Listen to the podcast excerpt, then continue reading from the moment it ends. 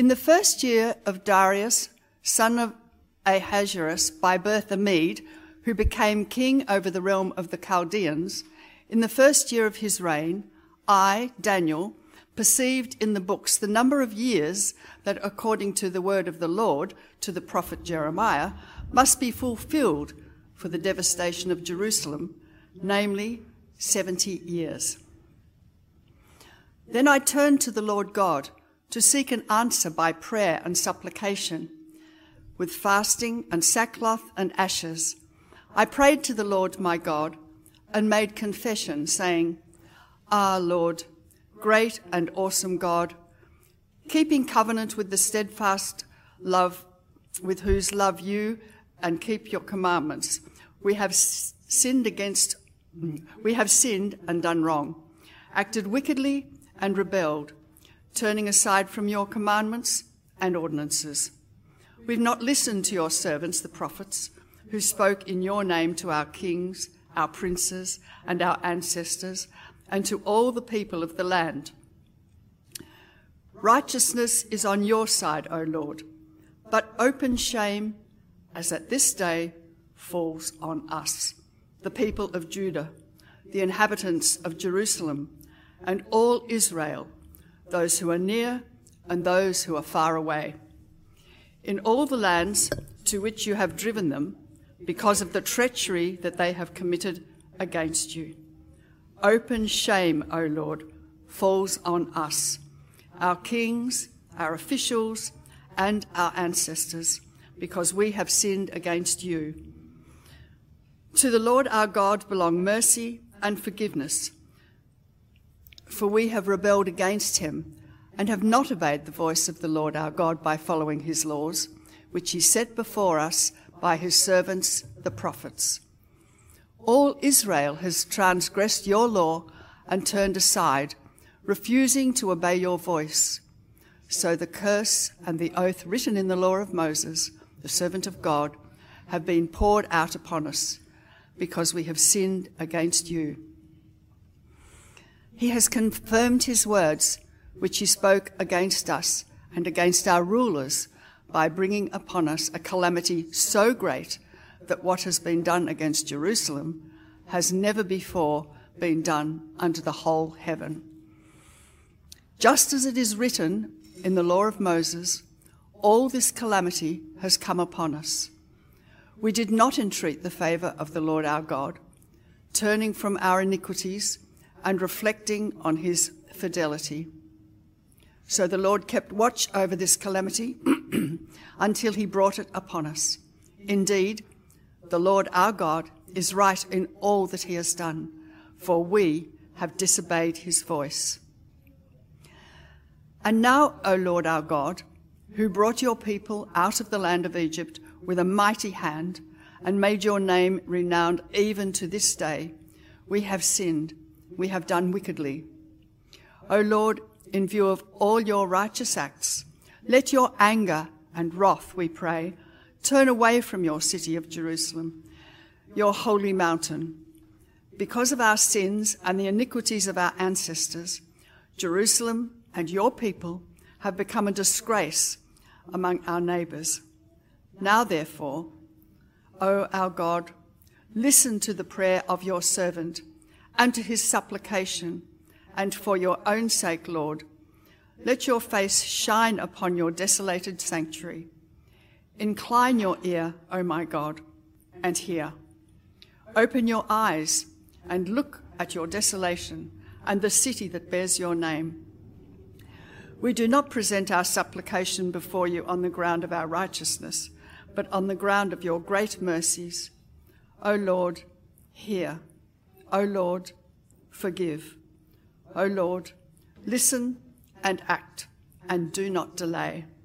For your own sake, O my God, because your city and your people bear your name.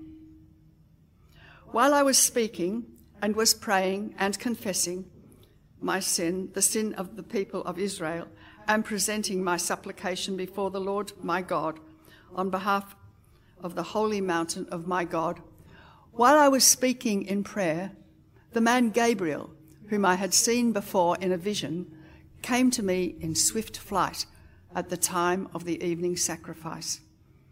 He came and said to me, Daniel, I have now come out to give you wisdom and understanding. At the beginning of your supplications, a word went out, and I have come to declare it, for you are greatly beloved. So consider the word and understand the vision. Seventy weeks are decreed for your people and your holy city to finish the transgression, to put an end to sin, and to atone for iniquity, to bring in everlasting righteousness, to seal both vision and prophet, and to anoint a most holy place. Know therefore and understand from the time that the word went out to restore and rebuild Jerusalem until the time of an anointed prince, there shall be seven weeks. And for 62 weeks it shall be built again with streets and moat, but in a troubled time. After the 62 weeks, an anointed one shall be cut off and shall have nothing, and the troops of the prince who is to come shall destroy the city and the sanctuary. Its end shall come with a flood, and to the end there shall be war. Desolations are decreed. He shall make a strong covenant with many for one week, and for half of the week he shall make sacrifice and offering cease, and in their place shall be an abomination that desolates, until the decreed end is poured out upon the desolator. This is the word of the Lord. All right, who wants to put their hand up and give me a summary of that reading? well, well done, Judy. That was uh, very well read. Thank you. Uh, it's enjoyable to listen to your reading. Uh, Proverbs 13:12 says, "Hope deferred makes the heart sick, but a longing fulfilled is a tree of life." Hope deferred makes the heart sick, but a, a longing fulfilled, hope fulfilled, is a tree of life. Uh, this morning, uh, we're talking about uh, rituals, uh, rituals as a, as a pathway of approach and response, how we can draw near to God and respond to the world that we're in. So, as we think about that, what's, what's our response to hope deferred? I really want this, but it hasn't yet happened. I really long for this time, but it hasn't arrived.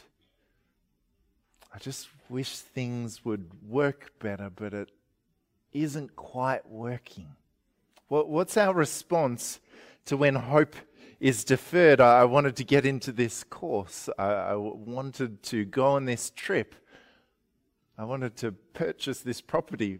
What's our response to hope deferred? Uh, often it can be despair, often it can be wonder. Is God with me? Does God care? Am, am I important? Uh, do I matter? Is this ever going to happen? Maybe when, when hope deferred is deferred for you, you find that you run to something, you may busy yourself up with life. Maybe you don't sleep well. Maybe you, you, you struggle. Maybe you eat lots. Um, ice cream can be good when hope is deferred, I've heard. the, this morning we're talking about uh, learning to wait. Uh, none of us lives in a, in a place of heaven on earth all the time. And so, what that means is all of us learn to wait for the good that God has prepared in advance for us. Uh, Daniel, this morning, uh, and God's people are learning to wait. Daniel is a, a leader appointed by God who uh, is unique. He, he, carries both the heart of God and he also carries the heart of people. Uh, you, you would have heard uh, through, and we're on page 726 of our Pew Bibles, you, you would have heard that Daniel said, Righteousness is on your side, O Lord, but open shame as it is this day falls on us. Daniel speaks as a leader, recognizing that the people of God are in exile because of what they've done. And he recognizes that God, in sending them into exile, is completely righteous. He, he's done what is necessary and right in order to bring about redemption to the people. And yet, Daniel carries the heart of the people, saying, How long, effectively, to the Lord? How long? Uh, forgive us, Lord. Restore us. Act and do not delay for your own sake. Well, why does uh, Daniel say in um, verse 19, For your own sake, O my God, because your city and your people bear your name? Because he's reminding God that when his people aren't going well, uh, people look and go, Oh, is that God really God? Is the person that they follow the one true God, or is there another? And Daniel is reminding God that his people that bear his name are in a place of shame and need restoration in order that his name will be lifted up. I wonder if you've ever thought about that. When hope is deferred in you and you are downcast, uh, as a person that bears his name, uh, God desires to lift you up and restore you to a place where you bring glory through your display of others. Uh, that verse at the start hope deferred makes the heart sick. When someone's heart is sick, at one level, they're not a beacon, they're not a light shining out into the world for God. But when in hope is fulfilled, when someone is full of hope, they are a tree of life. What, do, what does that mean? The God who created life, through hope fulfilled in you, extends life to others. So back to Daniel and God's people. There was a generation of people that did the wrong thing. They were in exile for a little longer than just the generation of those who did wrong. Sometimes we, we find ourselves in a place of waiting as a result of things we've done. Sometimes we find ourselves in a place of waiting because of things that others have done. And in that place of waiting, what's really important is that we pursue connection connection with God and connection with people who can encourage us. And so that first thing we did around food was the, the first point of the message today that when we find ourselves waiting, often what we want to do is run away. But what we need to do is to connect with God and others. And as we connect with God and others, we can celebrate. That was the first thing we did. uh, what God has already done.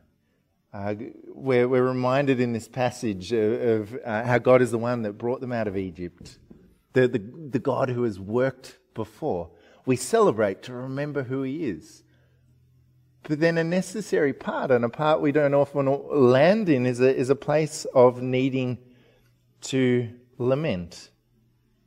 That is, uh, we, we lament uh, that we're in a place where we haven't yet arrived where hope has been fulfilled.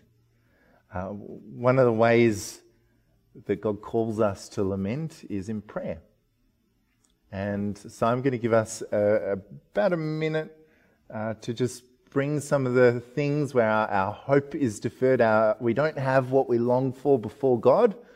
Uh, so just in your own words, tell Him, God, this is heavy on my heart. And then Kirsty's going to come up and lead us in a time of prayer. So I'll say a little prayer and then I'll give you a little bit of time to pray, and then Kirsty will lead us in prayer. Uh, so, Lord, thank you that you see our hearts and you know our circumstances. Thank you that in each one of us, your, your name is written. Thank you that uh, when we find ourselves in a place of unfulfilled hope, uh, you desire to restore us even more uh, than we long for it ourselves. And Lord, thank you that we can bring our lament, our, our sad song before you. Uh, so, Lord, we, we do that in this time now. It's just quietly between you and God. Uh, whisper to Him uh, the, the longing of your heart yet fulfilled.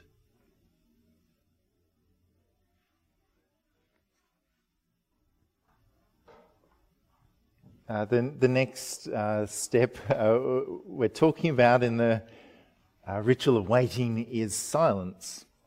Uh, looking through, through Daniel, uh, we see right down near verse 20 Uh, we, we see verse 23. Uh, the, it says, Daniel, I've now come out to give you wisdom and understanding. At the beginning of your supplications, a word went out, and I have come to declare it, for you are greatly beloved. At the beginning of his supplications. What, what does that mean? That means before Daniel had even put before God his additions or his, his requests from God, a word went out from God because Daniel was greatly beloved by him in order to encourage him and strengthen him, in order to restore hope to him. Often in that place of lamenting, we, we may not hit an end but, but sometimes we actually need to lament to the point that we've got nothing left to say and can listen in silence to God. What does God want to speak into the space of waiting? And so you, you, did so well, uh, kids included, uh, being silent during that time of prayer. I'm going to give you another time of just waiting before God. I, I will pray at the start, and then I want you to just sit and listen and say, God, what encouragement do you have for me?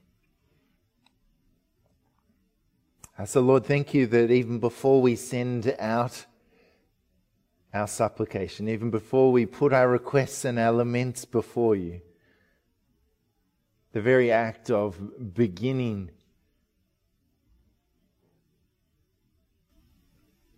initiates your response. And so, Lord, we, we turn to you and sit and uh, wait in silence. Uh, how are you wanting to encourage us, God? Where are you wanting to direct our hearts? So, Lord, we pray uh, that you uh, would, like with Daniel, uh, send angels to give us wisdom and understanding. Uh, continue to reassure us of your, your love and your plan for, for us. I thank you that uh, all is made right in your time. Uh, in, in the waiting, in the longing, uh, we thank you that you're with us. Continue to sustain us, Lord, with what we need uh, to be restored to hope. In Jesus' name. Amen. Second last thing for this morning. The, the message of the cross, the, the, message of the resurrection. The Christian message is a message of hope. Uh, we see Jesus buried in a tomb and then raised to life. What, does that tell us? Uh, that God is the God who brings life into dead places. That was the, the ministry of Jesus, bringing resurrection life. Uh, that's the ministry of the church, seeing dry bones live. That's the heart of God to bring hope where it has been lost.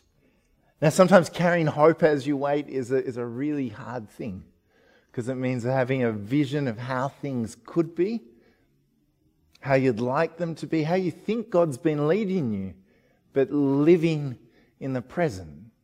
And that's really hard because sometimes the, the present can feel overwhelming and cause us to lose vision of hope to come.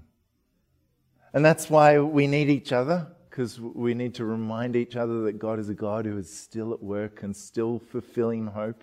And as we share testimony with each other of the God who is at work, that encourages each other.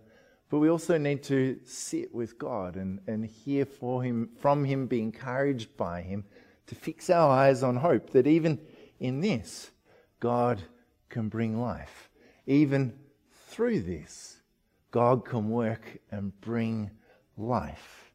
And so, as Christians, we're, we're a people of hope, uh, where many would have given up hope and said, No, you don't have a chance. And maybe others have told you, You don't have a chance, there's no hope. We're people who continue to look and continue to long, and we do it through our connection, that sharing of life together as we're empowered by His Spirit. And one of the ways we renew hope is in, not just uh, fixing our eyes, uh, attending our ears, but in speaking with our lips as we sing together. So I'm going to invite you to stand and we're going to sing of the living hope that we have in Jesus. Uh, what I want to encourage you to do, just stay standing, is to simplify life. Uh, use this ritual, the ritual of waiting, and, and so to celebrate, connect, uh, and lament, practice silence, look for hope as a pattern to live in life that enables you to draw close to God, to respond to life, and to be restored to hope. And find the things that tend to hurry you along and crowd out the space for doing this, set them aside and simplify so you can live devoted towards God.